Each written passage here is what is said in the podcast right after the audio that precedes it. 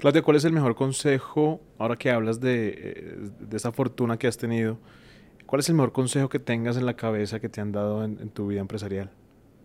Nunca tomar un no por hecho. Esa me acuerdo perfecto. A ver, la de fíjate en gente que tenga un buen corazón, que aunque parece muy romántica, muy romántica, es verdad. Yo lo he comprobado en gente que, que, he contratado.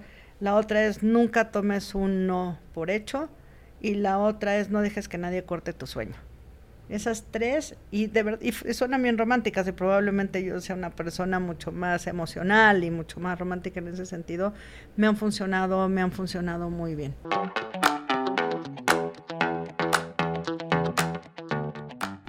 Me hace muy feliz darles la bienvenida a otro nuevo episodio de Dream Team, un podcast de Factorial en donde invitamos a líderes del mundo, de Latinoamérica, líderes de grandes equipos a hablar, a inspirarnos, a conocer esos secretos y esas experiencias que nos ayudan a ser mejores líderes y que nos ayudan a ser, por supuesto, mejores personas para trabajar en diferentes industrias. Ustedes nos ven y nos escuchan a través de diferentes plataformas. Gracias por estar ahí, gracias por escribirnos, por seguirnos y por estar viéndonos cada cierto tiempo. Y estamos avanzando más, Marina, estamos conversando con más personas, teniendo más invitados. Me hace muy feliz saludarte otra vez. ¿Cómo estás? ¿Cómo te ha ido? ¿Cómo va la vida? Es un placer estar aquí aquí, Andrés. Em, la vida va bien. Sí. Y la vida va a ir mejor hoy porque tenemos una invitada, que es una invitada increíble. Em, aquí no puedo ser objetiva porque es una gran líder, es una gran persona y es una gran amiga. Entonces tengo que, disclaimer, es una invitada que quiero mucho. Em, y es una persona que ha liderado equipos eh, en diferentes industrias, en diferentes compañías y es una persona que cuando tienes el privilegio de ser su amiga y vas con ella por la calle, te vas encontrando con gente que te dice, fue mi jefa, fue mi jefa, yo trabajé con ella, yo trabajé para ella, y siempre con un cariño y con una admiración que parece que mm, como que pasa la prueba del tiempo, ¿no? Porque a veces fueron colaboradores de equipos en los que estuvo hace muchos años. Ajá. Ella es Claudia Contreras, es eh, una experta en marketing global es hoy por hoy la CMO de Samsung y la directora senior de Mobile Experience. Ha trabajado en Apple, ha trabajado en Aeroméxico, eh, ha estado en Televisa, empezó su carrera y es una persona que eh, de alguna manera eh, ha podido traer a todos los lugares en los que trabaja dos cosas que yo creo que son importantísimas y de las cuales vamos a platicar. Sí. Por un lado, una calidad humana extraordinaria, que es el tema que tenemos hoy. Vamos a hablar de la diferencia entre ser una líder o un líder y simplemente ser jefe. Y también eh, muchísima innovación, muchísima disrupción, ha acompañado la transformación digital de muchas de las empresas en las que ha trabajado. Entonces tiene esta parte de estar como a la vanguardia, pero al mismo tiempo irse a lo más primario y lo más básico, que es la calidez y la calidad humana. Y con eso, Clau, te damos la bienvenida a Dream Team. Gracias Marina. Hola Andrés, mucho gusto por conocerte. Pensé cuando que, cuando dijiste que iba que atraía dos cosas aquí, pensé que a mis hijos, a Bosco y a Martina. Ah, también es mamá de dos niños, de una niña y un niño, adorables y hermosos. Eh, y también hay mucho liderazgo. Sin duda. Ahí sí eres un poco jefa, la verdad. Bueno, no. De las dos. De las dos, de, las, dos. Ya lo pensé mejor. Walk your talk. Ajá. Eh, Clau, esta pregunta, a pesar de que llevamos muchos años de ser amigas, nunca te la he hecho. Y eh, es la pregunta con la que abrimos nuestros episodios. Y es, ¿qué querías hacer cuando eras niña? Híjole, eh, creo que nunca, nunca desde chiquita sabía lo que quería hacer, pero siempre las ventas se me dieron. Entonces me sentía muy a gusto vendiendo las galletas de la escuela y que hacían los concursos o que te daban las cajas de chocolates y llévalas y las tenías que vender este con tus vecinos, etcétera. Era la época que podías salir a la calle chiquita y tocar en todas las casas. Entonces, siempre ganaba, siempre ganaba el concurso, este pedía más cajas, pedía vendía regalos de Navidad y te estoy hablando que tenía entre 12 y 17 y 17 años. Entonces, no sabía qué quería, pero me sentía muy cómoda en, en las ventas, donde fuera. Y siempre decía y sigo diciendo que es igual vender un tenedor que vender publicidad, que vender teléfonos. Nada más si tienes esos skills o esa pasión por hacerla, es muy fácil este, hacerlo. Estoy alejada de las ventas ahorita, pero es parte de, de, siempre lo digo, es parte de mi DNA. Y si volteáramos, Claudia, la pregunta mm, y la trajéramos al presente, ¿cómo le explicarías a un niño lo que haces hoy o a esa niña de hace unos buenos años, no tantos? Sí, justamente mi hija me pregunta, mami, ¿dónde trabajas? Y le digo, en Samsung. ¿Y qué es Samsung? Le digo, son teléfonos. Ah, ok, mamá. Y entonces el otro día fuimos al aeropuerto y tengo como ocho espectaculares, nueve espectaculares ahí en entrada de la Terminal 2. Y mi hija voltea y me dice, eso haces tú, mamá. O sea, ya ella entendió, nunca le conté que si los pongo en un billboard, que si los pongo nada, le dije, vendo teléfonos de Samsung. Entonces, creo que no hay que explicar tampoco tanto, es un trabajo muy fácil de explicar en una categoría muy fácil, entonces sería explicarles eh, cómo, poner bonitos los teléfonos para que toda la gente los vea y los compre, pero ella no tuvo más, ella entendió perfecto cómo estaba, me llamó mucho la atención, también los niños Mm. son más observadores de lo que, de lo que creemos. Y también la marca está más presente de lo que de repente nos damos cuenta, ¿no? Cuando, cuando ella le prendiste el foco, se dio cuenta. Perfecto. O sea, ella volteó solita, no sabe leer todavía, pero identificó el logo, identificó mi teléfono y ahí lo, ahí lo puso. Entonces, de alguna manera algo estamos haciendo bien con esa marca. Mira, si le llegas a una niña de tres años, creo que las cosas van bien. Oye, Clau, y pensando un poco eh, esta cosa que decía cuando, cuando hablaba de ti con Andrés, de, de, este impacto que tienes en la gente que ha trabajado contigo, has trabajado en muchas empresas, has liderado muchos equipos em, y muchas personas han trabajado ya sea directamente contigo o, o, en un equipo en donde tú estás al frente. Y a mí la razón para invitarte a este episodio es que me llama mucho la atención cómo la gente habla de la experiencia de trabajar contigo y, de tu liderazgo más, más allá de simplemente ser su jefa. Entonces queríamos empezar por preguntarte, para ti, eh, ¿qué es la, ¿cuál es la diferencia entre ponerte en una posición de jefa y liderar? Primero, gracias. La verdad es que yo siempre he dicho que me siento muy afortunada de poder liderar a los equipos y de que la gente esté contenta, porque sí lo siento, porque lo veo de repente que me meto a LinkedIn y entonces gente que te escribe y que te dice que bueno, etcétera, que han estado contigo, gente que se ha ido de otro trabajo a otro con, conmigo. Yo creo que la primera cosa, y esto me lo dijo un jefe hace muchísimos, muchísimos años, y me dijo, tú fíjate que tenga un buen corazón cuando contrates a la gente. Puede sonar muy primario y puede sonar de como alguien muy con muy buen corazón, pero que no tenga los skills, no importa. Se los vas a enseñar, esa gente se va a apasionar. Obviamente llegas a trabajos donde ya hay gente que igual tú no contrataste, etcétera, pero primero es y es muy trillado, pero es no dar órdenes, ¿no? O sea, no, no es órdenes, es vamos a hacer esto en conjunto. Primero tienes que tener como la meta muy clara y contárselos a dónde vas. No es nada más leer la visión de la compañía, sino es actuar en la visión de la, de la, de la compañía. Involucrarte con las personas, a mí me gusta mucho involucrarme, yo tengo mucha energía, entonces pues siempre llego este, corriendo, llego platicando, me gusta que la gente sepa un poco de todo dentro de mi, dentro de mi equipo y, después creo que habrá oportunidad de platicar un poco de, esos equipos, pero en la parte de liderazgo es estar, enseñar, escuchar. Eh, creo que el jefe no escucha, el jefe da su opinión y eso es lo que se hace y quiere que la gente obedezca y no, y no guía.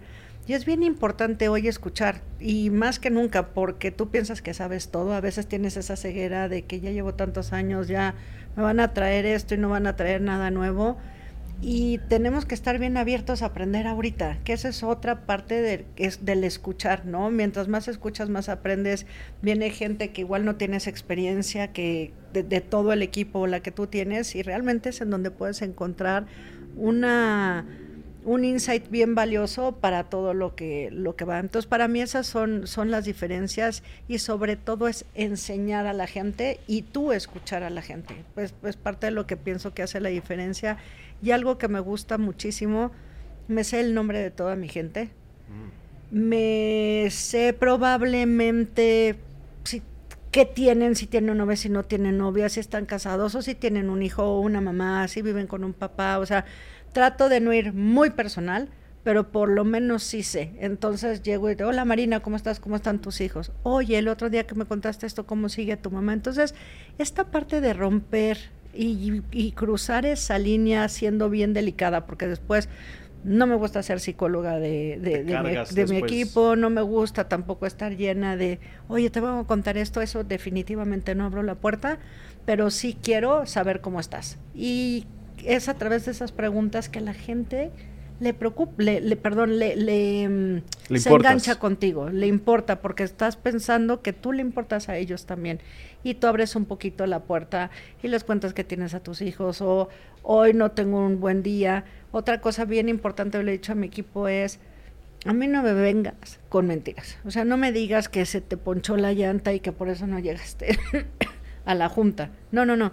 Estoy crudo. Oye, ¿qué crees? Tengo muchísima flojera. Oye, tuve este problema o sea, de abrirles esa puerta es este, les da más compromiso contigo y te vuelves, te vuelves un aliado, no te vuelves ese ser, este, em, como impositivo. Impositivo, sino al contrario, te pones a su nivel siempre y cuando tenga, podamos tener esa distinción. Y yo creo que eso es parte de lo que ha pasado con los equipos. Tengo una pregunta que me, que me va llevando por donde tú estás eh, abriendo el camino de esta charla que va a estar muy chévere y es, primero, para conocer a tu equipo eh, se da en el día a día, es decir, en el día a día de la labor, del trabajo, más allá de las preguntas que tú les puedas hacer y del interés que muestres, se va viendo, perfilando estas personas, esta persona es tal, esta otra actúa de esta manera, tú haces un proceso interior para ir conociéndolos, hay algunas técnicas o hay algunas características para conocer a los equipos más allá de esas preguntas que haces.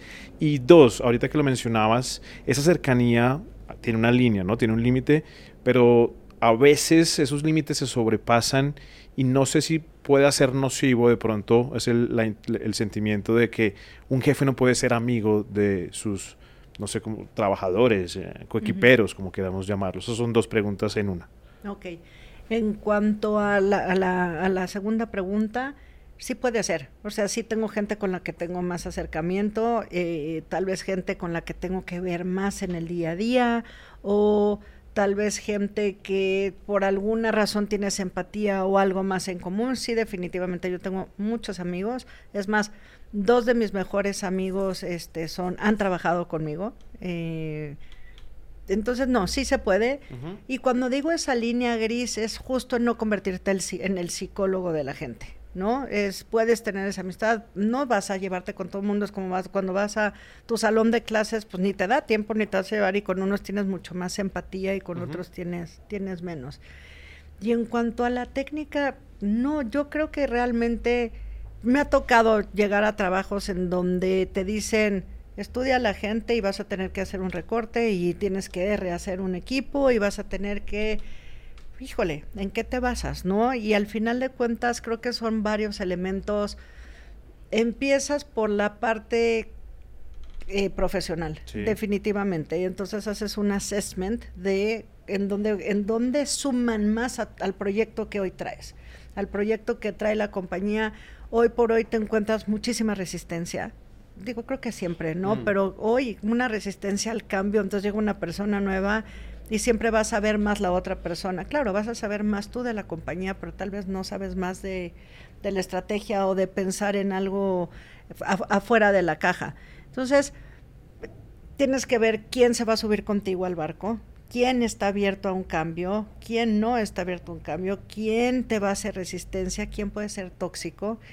Encontrar un aliado tiene que ser clave, entonces tienes que buscar la persona que te va a contar de alguna forma cómo se vive allá adentro, qué está pasando, cómo ha sido la compañía, quién es quién, y eso de alguna forma te hace sabemos que va a haber un bias porque esta persona también pues va a tener sus favoritos, sus cosas, pero poquito a poco te vas tú dando cuenta con la ayuda de alguien más si la necesitas para que pueda eh, como justificar lo que tú estás, lo que tú estás pensando, ¿no? Entonces no, no hay una técnica, pero tienes que, hay muchísimos factores alrededor. Y por el otro lado, a ver, también está la empatía, ¿eh? no, no la voy a negar, no va a ser algo que yo te diga, no, no me fijo en eso.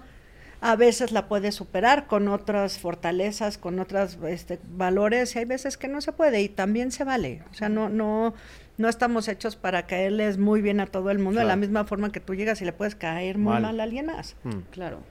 Oye, Clau, en este sentido, porque, porque digamos, la empatía tiene una relación cercana con la vulnerabilidad, ¿no? En el momento donde tú te permites empatizar eh, con la gente, ¿no? Y a veces eso es uno de los de las limitantes que encuentran muchos muchos jefes que dicen, no, es que si yo empiezo a conocer a la gente y empiezo a escuchar de la gente y me empiezan y no necesariamente a contar sus problemas, sino los empiezo a ver como seres humanos, entonces, pues, pues ya ya el poder como relacionarme con ellos simplemente como como recursos ya no se va a poder, ¿no?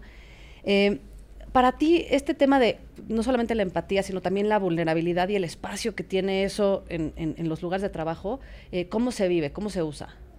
Yo soy una persona que sí muestra sus debilidades. O sea, definitivamente, tal vez antes, hoy el término vulnerabilidad es como que está, muy de moda y no le poníamos ese título, ¿no? Pero tal vez era debilidad o también te encuentras este estigma que gracias a Dios todo ya, está empezando a cambiar, pero es mujer entonces llora. Mm. Pero es mujer entonces no, no le gustó cómo la, cómo la trataron, lo cual no es cierto, es parte de esa vulnerabilidad. Somos seres humanos, estamos hechos de diferentes formas. Y creo que es clave tú también mostrarte vulnerable y mostrarte débil con tu equipo. Porque ellos pueden ver también cómo tú sales de esa. Y también se puede aprender muchísimo de que te vean que te caíste y que vean que tuve, que tuve un caso hace, hace poco en donde estábamos presentando con todo mi equipo el año pasado y mi jefe me regañó muchísimo en frente de todo mi equipo porque ella estaba cansada de cómo me regañaba a mí, cómo regañaba al equipo, porque pues estás, no, no, no, no, no, no estaba correcto, no, no, no era normal. Y en ese momento habíamos presentado, veníamos de traer muy buenos resultados, tal vez te están, tal vez empiezas de cero y están esperando el 120 y vamos a 80, 90. La verdad es que además equipos que se matan, equipos que, que, que están dando todo y que no está reconocido. Y me regañaron ahí y mi equipo también y dijo, es que no es suficiente. Y fue el momento en donde pensé, si ahorita no contesto como debo de contestar, mi equipo se va a caer. Y si contesto como voy a contestar, probablemente me corran, pero voy a hacer un punto, ¿no? Y me puse, pero como loca, como, pero como loca. Obviamente. ¿Cómo como loca? Cuéntanos, loca cómo. No, volteé y le dije, es que no estoy de acuerdo, no estoy de acuerdo en lo que estás diciendo y estoy muy cansada de que nos digas esto. El equipo se mata, el equipo está dejando el alma aquí. Digo, pero aquí te lo estoy contando calmada, pero sí. no estabas tan calmada. No, no, no, no, de ninguna manera. Además, yo soy muy transparente, entonces me vas a ver enojada y me vas a ver contenta y, y, sabes en qué estás, ¿no? Y bueno, a ver, mi equipo, mi equipo estaba así. Este, y realmente fue de, no estoy de acuerdo, no me parece, es hora de que reconozcas, es hora de que digas que las cosas igual y no estamos a 120, pero de cero estamos 80, estamos a 90, no me parece justo y demás, ¿no? de, verdad fue, fue muy, y él se enojó muchísimo, acabó la junta, se paró y se fue. Volté a ver a mi equipo y mi equipo así, y todos me felicitaron y me aplaudieron. Entonces, a ver, correcto, no correcto, tal vez yo no era, no era el lugar de enfrentarme así con mi jefe, pero era el momento de reivindicar a mi equipo ante mi jefe y ante el trabajo que estaban haciendo, porque no se vale también, ¿no? Y, y, y a veces estamos muy cansados, it's burnout y ya no puedes más y ahí sigues y estás y y pues sí, y gracias, digo, me, gané el respeto todavía más de mi equipo. Hoy por hoy dicen que les hace falta todavía, porque los, los empoderas de alguna manera. Los respaldas. Y, les muestras que eso se puede hacer. Que se puede hacer, exactamente. Entonces, pues esa vulnerabilidad, aunque fue enojo, pues nació de una vulnerabilidad de que ya estaba harta, lloré y todo. O sea, sí. pero no te corrieron. No me corrieron. no me corrieron, pero sí tienes que legitimizar tu trabajo al de los demás y si es a través de una vulnerabilidad, pues qué bueno. A mí, a mí hay dos cosas de esta historia que me llaman mucho la atención, Clau. Una es justo este, este tema de, de, modelar y de permitir que también la gente se confronte con un líder, ¿no? Porque si tú evidentemente lo haces con, con, tu jefe, pues lo que estás diciendo de facto es que alguien lo puede hacer contigo, ¿no? Y que si de repente tú pierdes un poquito la visibilidad de lo que está pasando y crees que alguien no está haciendo un, un esfuerzo suficiente, se vale levantar la mano y decir, oye, hay todo esto que no ves y me gustaría que lo reconocieras. Y luego otra cosa que me pareció increíble, Clau, porque creo que es muy valiente, es que vulnerabilidad es, el término políticamente correcto eh, que a veces usamos para, para para nombrar a las debilidades, ¿no? Porque la vulnerabilidad es el reconocimiento de mi debilidad. Correcto. ¿no? Y creo que, creo que atrever a decirlo con esas palabras y decir, yo tengo debilidades. Sí soy un ser que se permite la vulnerabilidad, pero, pero también tengo debilidades con todas sus letras. Y como tú, pues la gente que está en tus equipos. Sin duda. ¿Qué haces cuando percibes o notas o se te muestra una, una debilidad en, en, un miembro de tu equipo? ¿Cómo como, como líder te relacionas con la vulnerabilidad de alguien en, tu equipo de trabajo? Qué buena pregunta. Hay, hay, veces que lo ves y hay veces que no lo ves. O sea, no, no puede ser. Y, y, y, te voy a decir que es bien injusto porque hay veces que estás con el humor, con la sensibilidad, con, con la visión de ver qué está pasando eso y hay veces que no lo ves, hay veces que lo pasas por alto. O sea, y, es, y, y entonces de repente te dicen, y es que no pasó esto y no lo viste. Bueno, no lo vi, ven y cuéntamelo. Si lo veo en alguien del equipo, tratas de acercarte, tratas de decir, a ver, yo en mi equipo les digo a todos, estamos aquí para, para tener éxito, pero también para equivocarnos. Inclusive hay veces que eh, antes teníamos un presupuesto que le decía, 90% de este presupuesto es para ir a lo seguro, el otro 10% es para arriesgarnos. Y no, te, no importa si te equivocas, conmigo no importa si te equivocas, no va a pasar nada. Yo prefiero que te atrevas a hacer algo diferente, que te equivoques, que vengas. No te vas a equivocar dos veces en la misma. Ah. Si es en la misma, no se vale. Pero si estás probando, si estás trayendo, porque probablemente te vas a equivocar cuatro o cinco veces, pero la que la aciertes va a ser mucho más entera y mucho más grande que las que te, que las que te equivocaste. Y entonces también les permites a ellos, no, no puede ser todo perfecto, y también no todo lo que digo es perfecto, entonces tienen la puerta abierta y ayer pasó en una reunión igual y es, no me lleven, no me lleven este la, la razón todo el tiempo llévenme la contraria. Me gusta que me lleves la contraria. Después podré estar no de acuerdo, pero sí me gusta, platiquémoslo, hablemos. La gente que no se atreve a hablarlo y tienes que empoderar a la gente de esa forma también a que te puedes equivocar, que puedes retar y que tu jefe no siempre tiene la razón. Y eso es bien importante, tu jefe, tu líder, como tú le, como tú le quieras llamar. Hay un tema hablando de los equipos y es siempre mirando hacia los resultados, ¿no? Entonces, la eficacia de los equipos se mide o se debe medir en resultados, en ventas, en números, en cifras, o cómo se puede medir y tangibilizar la eficacia de un equipo o el éxito de un equipo? Yo creo que es un conjunto de todo eso, más cómo, cómo se trabaja en equipo, la cohesión que hay en el equipo, el que puede sacar la cara por el otro en el equipo, el que tengas una, una persona que tiene una fortaleza, el otro una, una, debilidad y cómo poder jugar entre ellos con eso tú, tú como, como jefe. Entonces, esa parte también es bien importante, que puedas, que uno se pueda cubrir con, con el otro y entonces puedas reconocer a un equipo otra vez, que esté completo, que saca la cara el uno por el otro. Sí, el número definitivamente, pues nos pagan para llegar al número y para llegar a los resultados, pero si no tienes un equipo que vaya al mismo tiempo, remando hacia el mismo lugar, hacia la misma meta, también eso te lo van a medir. O sea, en recursos humanos o people o talent o como le quieran llamar, a mí también tengo un KPI de cómo tengo a un equipo, si lo motivo, si no lo motivo, si está este porque en todo el ambiente de, laboral, ¿no? Entonces, si están contentos, si no están contentos, no es, no es nada más el número, sino que todo lo que involucra que un equipo esté, esté contento. Hay veces que te dejan hacerlo, hay veces que es más complicado. Mm. Esto, esto claro que dices, se me hace súper importante porque eh, digamos que están como estas métricas que son las, todas importan, pero a la hora de la hora eh, muchas veces parecería que si tienes que ponerlas a competir, eh, las métricas del, negocio acaban pesando, pesando más, ¿no? Y esto que dices creo que es bien importante, porque si las métricas del negocio eh, se ponen demasiado por encima de las métricas humanas, el negocio acaba pagando, ¿no?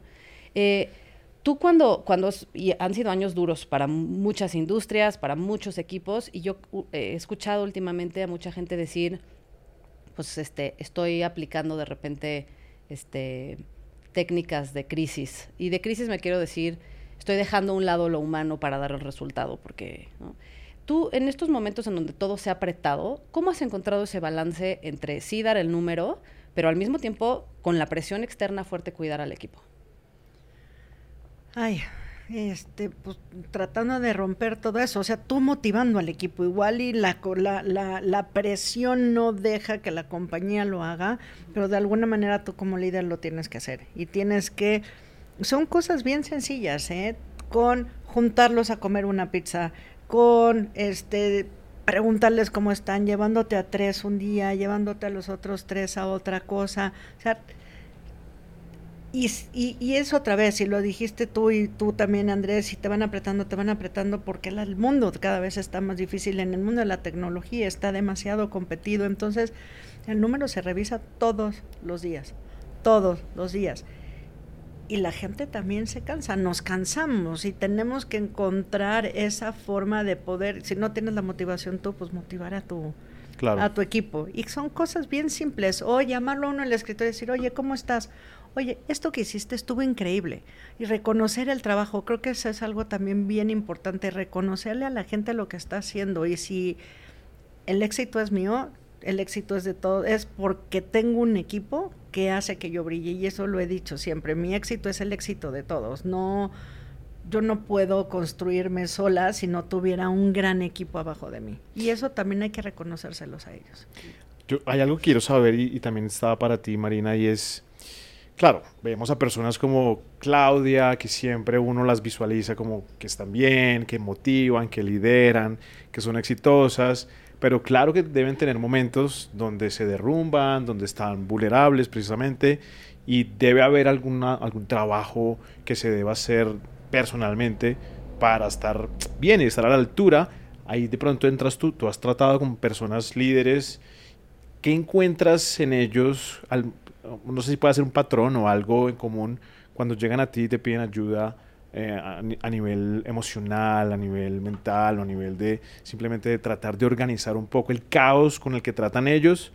¿Qué es lo que encuentras en ellos? Un factor denominante. Em, mira, yo creo que, a ver, a ver, ¿tú qué opinas de los momentos donde tú has ido a buscar a alguien, no? Eh, para mí la gente que llega a trabajar conmigo llega... Eh, llega por una de dos razones y los procesos son, son muy diferentes. Eh, a veces llega porque no hay de otra y porque ve cerquitita el precipicio y dice estoy dispuesto o dispuesta a probar cualquier cosa porque ya probé hacer lo que siempre he hecho y no me está funcionando. Eh, y ahí los procesos son procesos que suelen ser primero muy retadores, pero luego muy enriquecedores porque cuando una persona se da cuenta que él o ella es una persona y que el impacto que tiene su humanidad y su vida interna sobre su trabajo pues no nada más es bueno para él o para ella, sino que de repente empieza a pensar, no manches, si me pasa esto a mí, tengo en mi equipo una o dos o cien o mil personas que son cada uno o cada una de ellas igual de complejos, igual de, tienen igual de potencial que yo. Y entonces es esta, este tema de trabajar en uno mismo, como que abre la posibilidad de pensar en qué pasa, cómo, cómo me abro a la humanidad del equipo. Y las otras personas que llegan, llegan más en momentos más creativos, ¿no? Más de, más de, más de curiosidad. Y ahí creo que el proceso es diferente porque es más como llevo de, no de cero a uno, sino de uno a mil mm. eh, el equipo. Em, pero creo que cada quien busca eh, desarrollarse a sí mismo o a sí misma como persona por razones diferentes. Entonces, tú, Clau, yo sé que tú has este, platicado con gente, vamos a dejarlo así. ¿Cuándo has buscado platicar con gente? Yo he buscado platicar con gente cuando estoy al límite. ¿Por qué? Porque desafortunadamente no tienes tiempo cuando no estás al límite de buscar esos espacios para ti como persona. Y los he buscado contigo, lo he platicado, o sea, buscado cocheo, pero también he buscado a gente de la industria, gente, no, no de la industria de telefonía, sino gente de la industria de mercadotecnia y ver cuáles son sus retos. Me gusta mucho trabajar, platicar con gente inclusive de otras industrias y ver en dónde están, cómo se mueven. Esa parte de networking a mí me gusta mucho y estos temas te abren a que la gente se, se abra contigo. Pero para mí han sido en momentos donde ya no puedo más. Me encantaría ser mucho más preventiva, ¿no? Y de estar, porque además serías una mejor persona porque cuando estás llegando a ese límite también dañas al equipo, ¿no? Porque pues también llegó alguien a tu escritorio, porque tampoco, wow, sí, qué padre que lidere equipos, que les dé esas oportunidades, pero también les han tocado sus gritos y a veces es justo y a veces no es justo ese ese grito. Entonces, que fuera preventivo sería mucho mejor. Oye, Clau, ahorita que dices a veces es justo y a veces no es justo, porque sí es cierto y creo que a ver, todas las personas tenemos momentos en donde nos ponemos reactivos y le toca el grito al hijo que no es, al perro que no es, al, amigo, al, que no al es. amigo que no es o al colaborador del equipo que no es. ¿Qué haces cuando dices, uy, me agarró, me agarró en un mal día? Pido perdón. Reconozco y pido perdón, sin duda. Además, soy este, de alguna forma siempre, soy, soy muy reactiva, se me baja muy rápido y en ese momento reconozco que me equivoqué y voy y pido perdón. O sea, sí, no, no me cuesta trabajo pedir perdón, me cuesta más trabajo pedir perdón en, la, en, en, el tema personal que en el trabajo. En el trabajo todo fluye como más rápido, pero ahí reconozco luego, luego y podría decir, oye, perdón, me equivoqué, tienes razón y vamos a hacer esto y esto y esto. ¿no? A nivel de liderazgo, Claudia, ¿podrías describir en dónde se diferencian los liderazgos de, del mundo? Es decir, tú trabajas para una empresa que viene del otro lado del mundo, entonces te ha tocado seguramente eh, lidiar con cosas o trabajar con equipos diferentes, la manera de liderar de eh, personas en Latinoamérica, en Norteamérica, son diferentes, distan unas de otras, ¿cuáles podrían ser como características? Sin duda, sin duda. He trabajado para compañías mexicanas, americanas, coreanas, eh, y creo que ya un poco de todo. Estoy pensando si otra, pero no. Este, bien diferente, bien, bien diferente. A ver, los mexicanos somos más amigos, los mexicanos tienes esta comadre, comadrería Ajá. por lo general. El liderazgo es un poco más amigable, ya. ¿no? Eh, los americanos, el liderazgo, pues es un poquito más no personal, Ajá. más bien es no personal, es este un liderazgo de de competencias, es un liderazgo de tus facultades, lo que vienes a hacer, cómo lo llevas y si te ven la oportunidad te van a, te van a desarrollar. Y los, en este caso con los coreanos es un liderazgo bien diferente. Te puedo hablar porque estoy actualmente ahí, lo tengo muy, muy, muy reciente. Y es gente que viene viene de, de estar en, en, en, en, el ejército. Mm. Ellos tienen que estar en el ejército por ley obligatorio, entre uno y dos años. Entonces su forma de liderazgo es bien diferente y a veces es un choque cultural. Mm. Tienes que llegar a una mitad. Este, ahí ellos te tienen que entender a ti, tú tienes que entender a ellos. Pero, por ejemplo, ellos hablan fuerte y al mexicano no nos gusta que nos, haga, nos, nos hablen fuerte. Nos cuesta mucho trabajo que nos digan de frente las cosas y wow, no te vayas a ofender.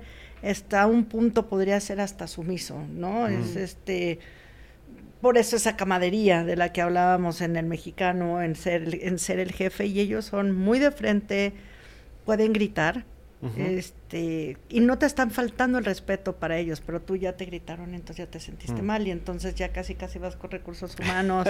Hay que entender la forma de liderazgo de ellos es bien distante del mexicano, del latinoamericano y no está mal. Uh -huh. Lo que pasa es que hay gente que aguanta y hay gente que no lo gente que no lo aguanta si ellos nos entienden a nosotros y tú entiendes a ellos, nos podemos encontrar muy, muy bien en el medio camino. A mí me ha pasado, pero me ha tocado ver gente de aquí que no se adapta o ellos que no se adaptan tampoco, tampoco a eso. Es, es, es bien interesante porque esa cerca es cultural, no es sentimental, no es ya me hirió, ya me habló feo, no. A ver, entiende que para ellos el gritarte probablemente es un es una forma de hacer que tú reacciones a que hagas las cosas mejor. No estoy diciendo que es permitido o no, aquí cada quien juzga como, como quiere y decide lo que quiere. Pero, y además no le estoy poniendo ningún juicio, no, no, no, no, no es con juicio todo esto. Es un liderazgo diferente y el americano no se va a involucrar contigo, va a ser solo trabajo y el mexicano está entre los entre los dos somos amigos Ajá. pero nos vamos de copas pero quiero que tengas el trabajo muy bien y nosotros como mexicanos además esta como mexicanos nosotros hacemos mucho negocio socialmente y el suramericano también habló. El, hablo Latinoamérica. Latinoamérica, Ajá. pues tú lo sabes muy bien. Hacemos mucho negocio en una cena, en una comida, sí, vámonos de jarra, es mucho, mucho más difusa en ese, en ese, en ese sentido. Y en, en, con, con, con, los asiáticos, por lo menos ahorita con los coreanos, es vas a una comida, llevas tu agenda de los tópicos que se van a tomar y es negocios y hablas desde el principio en eso. No, nosotros dejamos hasta el final tomando... Pidiendo tomando el coche, una- cerramos la parte del Exactamente. Y los americanos, es una vez que cerraste el negocio en tu, en tu oficina, bueno, pues entonces vamos a celebrar. Ya. Oye, Clau, eh, tú, tú empezaste a trabajar muy chavita, ¿no? Y entonces algunas de las personas con las que trabajaste ahora ya son grandes líderes también de sus propias este, compañías, trabajan para transnacionales, son referentes en la industria. Eh, ¿Qué haces tú? O sea, tú cuando, cuando estás en un equipo y empiezas a poder ver que hay gente eh, que tiene esta, esta cosa, ¿no? Que, que pueden llegar a ser grandes líderes. ¿Tú cómo te relacionas con esas personas? ¿Qué haces? ¿Los tratas diferente? ¿Los tratas igual? Eh, ¿Cómo te relacionas con el potencial de liderazgo en miembros de tu equipo? Los tratas diferente, pero no es de preferencia, los tratas diferente hacia una guía, los vas jalando, los vas empoderando, que eso es lo que también es importante. Tienes que empoderar a los líderes, tienes que empoderar a la gente que sobresale en un equipo, porque vas a tener gente que va y está conforme con lo que está haciendo, pero hay gente que va y tiene también esa hambre, que los empiezas a distinguir, que quieren hacer más, que tienen un potencial mucho más grande, que te empiezan a ayudar y que te dicen, oye, a ver, yo, te, yo, yo veo esto, este, estoy viendo que te está faltando esto, eh, o al equipo, o esta persona no está bien, vamos a hacer alguna cosa así. Entonces, realmente es esas personas, te las jalas, las empoderas y las empiezas a enseñar un poco. Las, a ver, siempre vas a tener a gente bajo tu ala. A mí gente me tuvo bajo su ala, fui privile- privilegiada ante, este, ante otros y en este momento pues yo también he hecho lo mismo con esa gente. Oye, y ahorita que dices a mí también gente me tuvo bajo su ala, ¿no? Hace, hace, llevamos un, un par de años escuchando mucho en el, en el terreno del liderazgo que el sponsorship es importante, que, que no basta con mentorear a, a un talento, hay que, hay que invertirse en ese talento. Sí, ¿Qué, ¿Cuál ha sido el impacto para ti de que haya gente que te haya sponsoreado, Clau? estar donde estoy. Aprenderle, este, aprender, probablemente inclusive pelear, eh, discutir. No sé, a ver, yo, yo te puedo decir que soy una persona muy suertuda. He tenido mucha suerte. Soy muy trabajadora, soy workaholic, este, me encanta lo que hago, disfruto lo que hago, soy una guerrera, eh, estoy empoderada, voy, me enfrento, sí. Pero también fíjate que he estado con gente en el momento correcto, en el lugar correcto. Definitivamente siempre ha sido así. Y yo considero, claro, he buscado esa- esas oportunidades, me he preparado para ellas y tal vez pasaron y las pude ver. Pero siempre he dicho que he tenido muchísima suerte. Cada oportunidad de cambio, cada oportunidad en cada compañía, cada oportunidad adentro de las mismas, haciendo diferentes cosas, he sido bien afortunada. Claudia, ¿cuál es el mejor consejo, ahora que hablas de, eh, de esa fortuna que has tenido, cuál es el mejor consejo que tengas en la cabeza que te han dado en, en tu vida empresarial? Nunca tomar un no por hecho. Esa me acuerdo perfecto. A ver, la de fíjate en gente que tenga un buen corazón, que aunque parece muy Romántica. Muy romántica, es ¿Lo verdad. es? Yo lo he comprobado en gente que, que, que he contratado. La otra es nunca tomes un no por hecho. Y la otra es no dejes que nadie corte tu sueño. Esas tres, y de verdad, y suenan bien románticas, y probablemente yo sea una persona mucho más emocional y mucho más romántica en ese sentido, me han funcionado, me han funcionado muy bien. Oye, Clau, y, y- porque sí suena, y, la cosa de las cosas románticas es que, es que, o sea, nos mueven la fibra, ¿no? Y de repente estoy pensando en la gente que nos está, está escuchando, nos está viendo y que dice, uff, o sea, yo quiero sentir eso, ¿no? Yo quiero, yo quiero sentir que, nadie puede cortar mi sueño, yo, puedo- yo quiero sentir que, que tengo la capacidad de, no aceptar un no y de encontrarle y darle la vuelta. eh, y de alguna forma, eh, para ayudar a aterrizarlos, cuéntanos una experiencia en donde, en donde usaste, en donde aplicaste uno de estos consejos así de, me llegó en ese momento y lo puse en práctica. Pues justamente probable con el caso que les acabo de que les acabo de contar. ¿no? Esta persona me dijo no y no es así. Dije no, digo, o sea es así y es por esto y es por el otro y es por el otro es por el otro. O sea, no soy la única que piensa que no. Lo que pasa es que tú ya estás cerrado a que esto no pase.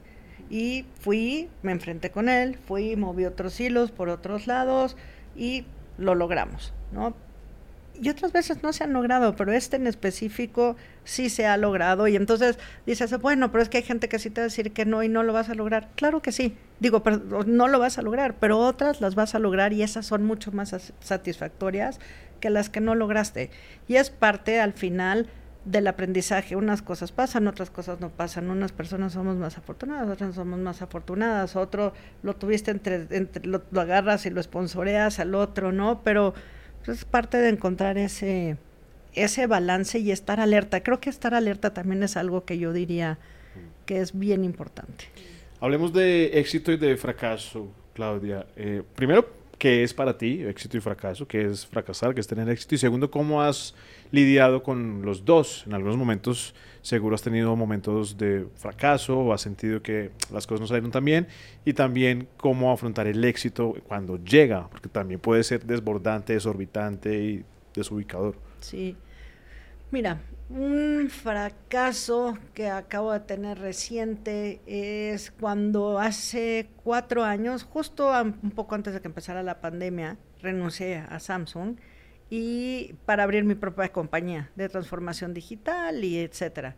Pues llega la pandemia a los tres, cuatro meses, tuve que cerrar la compañía. Mm. Es un fracaso, sí, obligado, me, estaba creciendo bastante bien.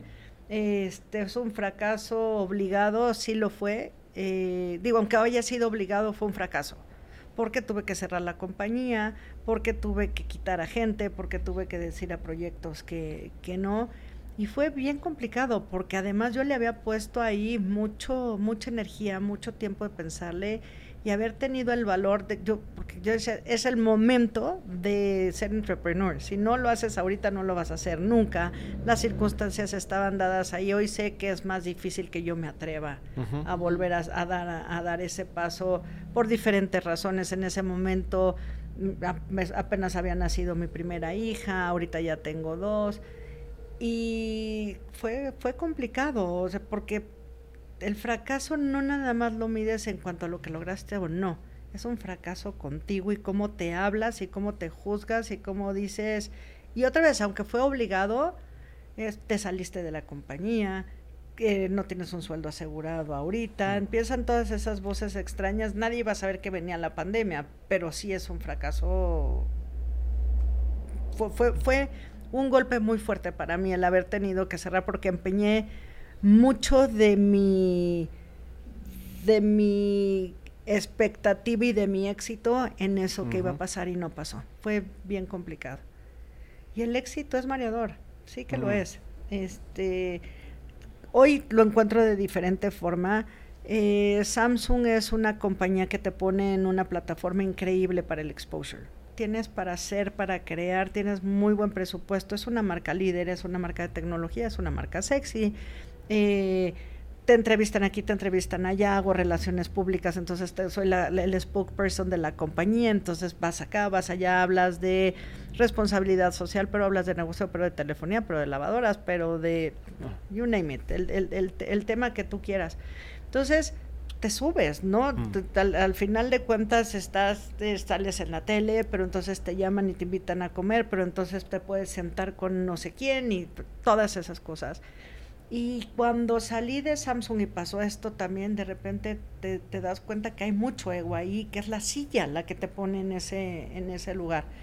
Eh, ya me pasó dos veces, también cuando salí de Aeroméxico tuve esa misma, esa misma, esa misma sensación y hoy te puedo decir que ya lo distingo. Entonces, si es mareador, te gusta, me gusta, me gusta que me entrevisten, me gusta estar sentada aquí platicando con ustedes, me gusta ver que mañana hay un, un anuncio que diga Clara Contreras va a estar este en el podcast de Dream Team y así como lo que lo que tú me digas, pero hoy lo veo de otro lugar. Claro que quiero seguir triunfando, claro que quiero seguir teniendo éxito, claro que quiero seguir siendo reconocida y ver mi nombre allá afuera pero estoy trabajando mucho para verlo desde, desde un lugar bien diferente y ya no me pesa no estar.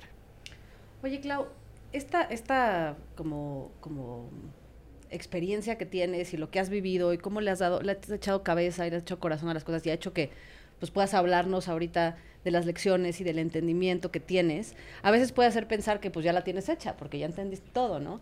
Y entonces también como para, como para pues platicar del reto presente, ¿no? Porque no importa en qué escala estemos de la vida, siempre hay un reto presente. Ahorita, ¿qué proyecto, qué, qué, qué movimiento, qué, qué área de tu vida te, te tiene emocionada, pero también, también retada, que todavía no sabes exactamente cómo vas a resolver? Mira, siempre he querido y he dicho que quiero ser el CEO de una compañía. Ese es a donde estoy enfocada ahorita, es a donde, a donde me manda como que toda esta energía y poder decir quiero, o sea, quiero llegar, quiero hacerlo, quiero hacerlo ahí y es el reto que tengo ahorita. No importa si es dentro de Samsung como, como CEO, no importa si es en otra industria, no importa si es en otra, en, en otro lugar, pero es lo que me mantiene enfocada. Este, y eso me motiva y me motiva y me gusta mucho. Mm. Me encanta, me encanta que, que haya este, este, otra, este otro escalón, ¿no? que ahí está y que no lo has, que lo ves y no lo has alcanzado y estás en ese camino porque creo que entender porque a veces a veces cuando cuando escuchamos a una persona muy exitosa y que ha tenido mucho éxito de maneras como sistemática decimos pues pues pues cuando llegue cuando yo llegue ahí entonces entonces ya ya ya no voy a tener este deseo ya no voy a tener esta otra cosa que está tantito fuera de mi alcance y creo que para todo mundo que estamos en este proceso saber y reconocer que no importa dónde estés en, el, en la escalera del éxito, siempre hay otro escalón y siempre, y siempre lo estás viendo, es algo que, creo que ayuda también a ser realistas en nuestros objetivos conforme vamos creciendo en, en, nuestro desarrollo profesional, ¿no? Sin duda, y creo que siempre hay un escalón más, mm. siempre dentro, inclusive dentro del mismo dentro del mismo nivel, siempre hay un escalón más, siempre hay un reto más, siempre hay algo más que hacer y algo más que motivar, algo más que alcanzar, algo más que triunfar, algo más que dar el número. Y además, ahorita que estoy diciendo esto y hemos estado hablando de esto, es gente, estamos mm. también hablando, o sea, el éxito de lo a donde yo voy también depende de la gente con la que estás. Y esa gente es un recurso bien importante. Sin ellos pues, no estás no, no, mm. estás haciendo nada ni puedes pensar en ese siguiente escalón, porque otra vez repito, mi equipo a mí me lleva y me impulsa a donde a dónde vamos. Y eso, perdón, es otra, otra cosa del líder, ¿no? Reconoce, en, eh, a diferencia de un jefe, reconoce el trabajo del otro equipo y no se lo apropia, del, del, equipo y no se lo apropia. Mm. Quiero aprovechar que tengo, que las tengo acá y que han trabajado juntas. Quiero preguntarte, Marina, ¿cómo describirías la personalidad empresarial o corporativa o de líder de Claudia? Mira, a mí me llamó mucho la atención ahorita que decía que, que eh, te gusta salir en la tele y te gusta, este, eh, pues que te llamen y que te, porque, porque, y, que lo reconoces como muy abiertamente porque dices, bueno, pues es un tema de, ego, ¿no? Es un tema que se, se, se siente rico esa sobadita, ¿no? A, la identidad, este, pues pública. Pero yo, yo creo que lo que veo mucho en Clau es que Claudia tiene cero, cero eh, como soberbia al presentarse ante un reto, ante un proyecto, ante una situación, como que hay esta parte de, muchísima apertura. ¿No? Y, y, y, justo ahorita que te escucho ya más hablar de cómo manejas a tus equipos, pues puedo ver esto traducido más de nuestra, de nuestra de nuestro vínculo, que si bien ha sido profesional por momentos es sobre todo personal, eso aplicado al, liderazgo, pues, pues ya en un ambiente de trabajo, lo refrescante que puede ser porque es lo menos frecuente que una persona que es un jefe o una jefa jerárquicamente llegue más a escuchar y llegue más, como llegas a la vida, que a justamente imponer y, y forzar algo que, que, igual y no es lo mejor. Y hablando ya de un poquito más de lo personal, Clau, este, yo conozco a tus dos hijos, este, traen power. este, em, ¿tú, ¿Tú crees, primero es una pregunta cerrada y luego una pregunta abierta, ¿tú crees que tú puedes influir o enseñarles a tus hijos a ser líderes? Y si sí, ¿qué vas a hacer o qué estás haciendo para promover en ellos esas características? Definitivamente puedes enseñarle a tus hijos a ser líderes, como le enseñas a la gente que trabaja contigo, como le enseñas a, ¿no? O sea, claro que se puede. Puedes personalidades también. Hay gente que es más atrevida, hay gente que se puede, que es más abierta, que se enfrenta, gente que le gusta esta parte. También puedes hay, hay, personalidades que no les gusta ser líderes, hay personalidades que están atrás, como pues quien está este, programando. programando, o la gente claro, que, es un gran asset para la compañía. Sin duda, y es líder de otra forma, ¿no? Pero a ver, de que le puedo enseñar a mis hijos a hacer, a darles skills para ser líderes, sí, ¿qué haces?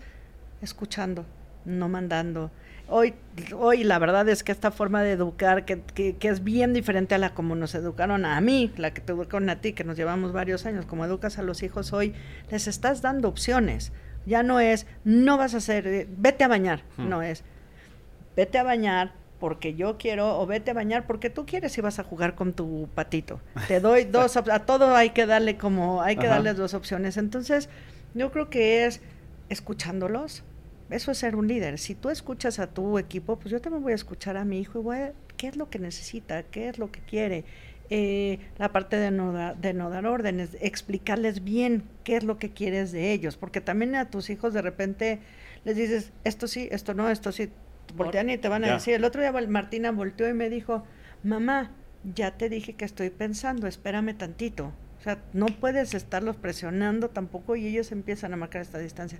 Definitivamente sí, sí los puedes guiar y hay que ver su personalidad para ver si ellos quieren ser esos líderes o no. Martina definitivamente trae esa, esa, este, ese, ímpetu, Para, para hacerlo. Bosco creo que también, pero bueno, esperemos un poquito más a ver cómo anda. sí se puede. Oye, Clau, y para cerrar, yo también coincido que, y yo, yo creo que los dos van, a, van, a, ser líderes eh, más explícitos, más, este, más que sí se van a querer poner allá afuera. Eh, para, cerrar y para la gente que nos está escuchando y que, porque aquí nos está escuchando gente que tiene eh, equipos de trabajo ya, gente que tal vez está pensando en, en, tener equipos de trabajo y gente que trabaja en equipos y que quiere ser un líder en ese equipo sin importar su posición jerárquica. Para ti, eh, la gente que ahorita quiere que su equipo de trabajo sea un Dream Team, eh, ¿cuál es la cosa más significativa que puede hacer esa persona para que trabajar en ese equipo sea una experiencia, pues, de ensueño, por ejemplo, de alguna manera. Tener el valor de decir lo que piensa y defender su, su, su posición. Es bien, bien, bien importante.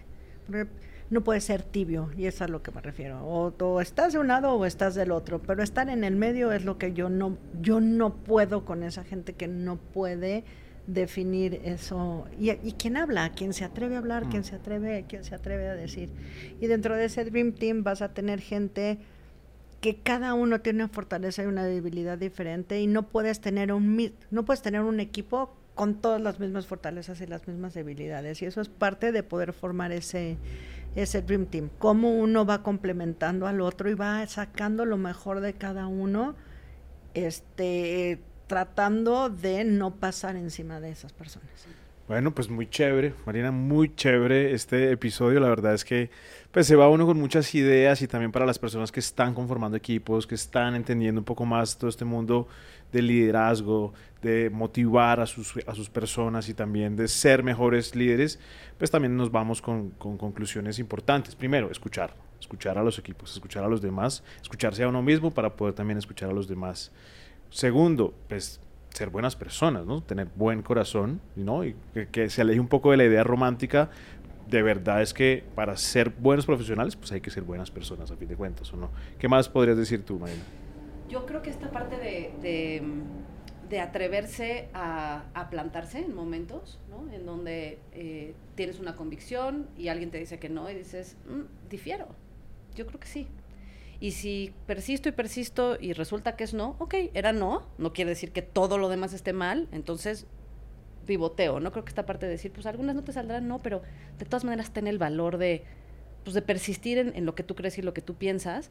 Y esta parte eh, de la tibieza, que creo que se relaciona con lo de las mentiras que decías hace rato, como es mucho más fácil crear un equipo y trabajar en un equipo eh, que sea una experiencia grata si la gente se atreve a decir la verdad y es quien es porque entonces sabes dónde mm. estás parado y con eso se puede trabajar. Y creo que eso es una de las, de las cosas contigo, Clau, que eh, tú sabes quién eres y la gente que se relaciona contigo sabe con quién se está relacionando y de ahí se puede construir muchísimo, más allá de si te late o no te late, sabes dónde estás parado y puedes hacer con eso.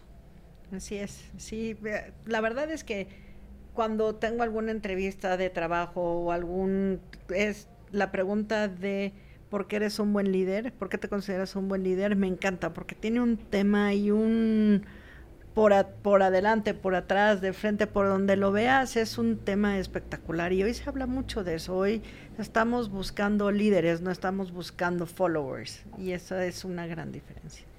Clau, muchísimas gracias por tu tiempo, por venirnos a platicar de, de tantos años y, y, resumirnos en una platicadita de un ratito tanta, tanta experiencia, tantas, tantos aciertos, tantos desaciertos y también tanto futuro, Clau tanto, tanto que puedes seguir haciendo con lo que hasta hoy has, has crecido y cosechado.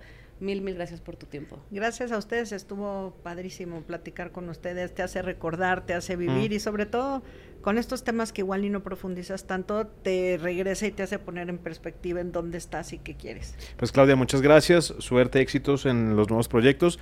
Tengo que echarle flores a tu estilo, me encanta tu estilo, tu estilazo. Así que nos vemos a la próxima. Esto es Dream Team, un podcast de Factorial. Marina, invitarlos a que no se desconecten de nuestras plataformas. Y de las de Clau. Clau, si la gente te ah, quiere buscar, quiere platicar contigo, este, ¿dónde te puede encontrar? Estoy en, soy muy activa en LinkedIn, como Claudia Contreras Chávez Peón, creo que es. así te llamas, sí. Así me llamo.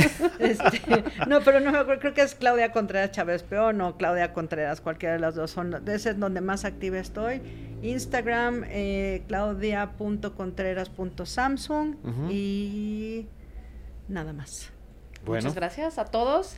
Nos vemos en el próximo episodio de Dream Team. Escríbanos, suscríbanse y comenten todo lo que quieran. Nos vemos a la próxima. Chao.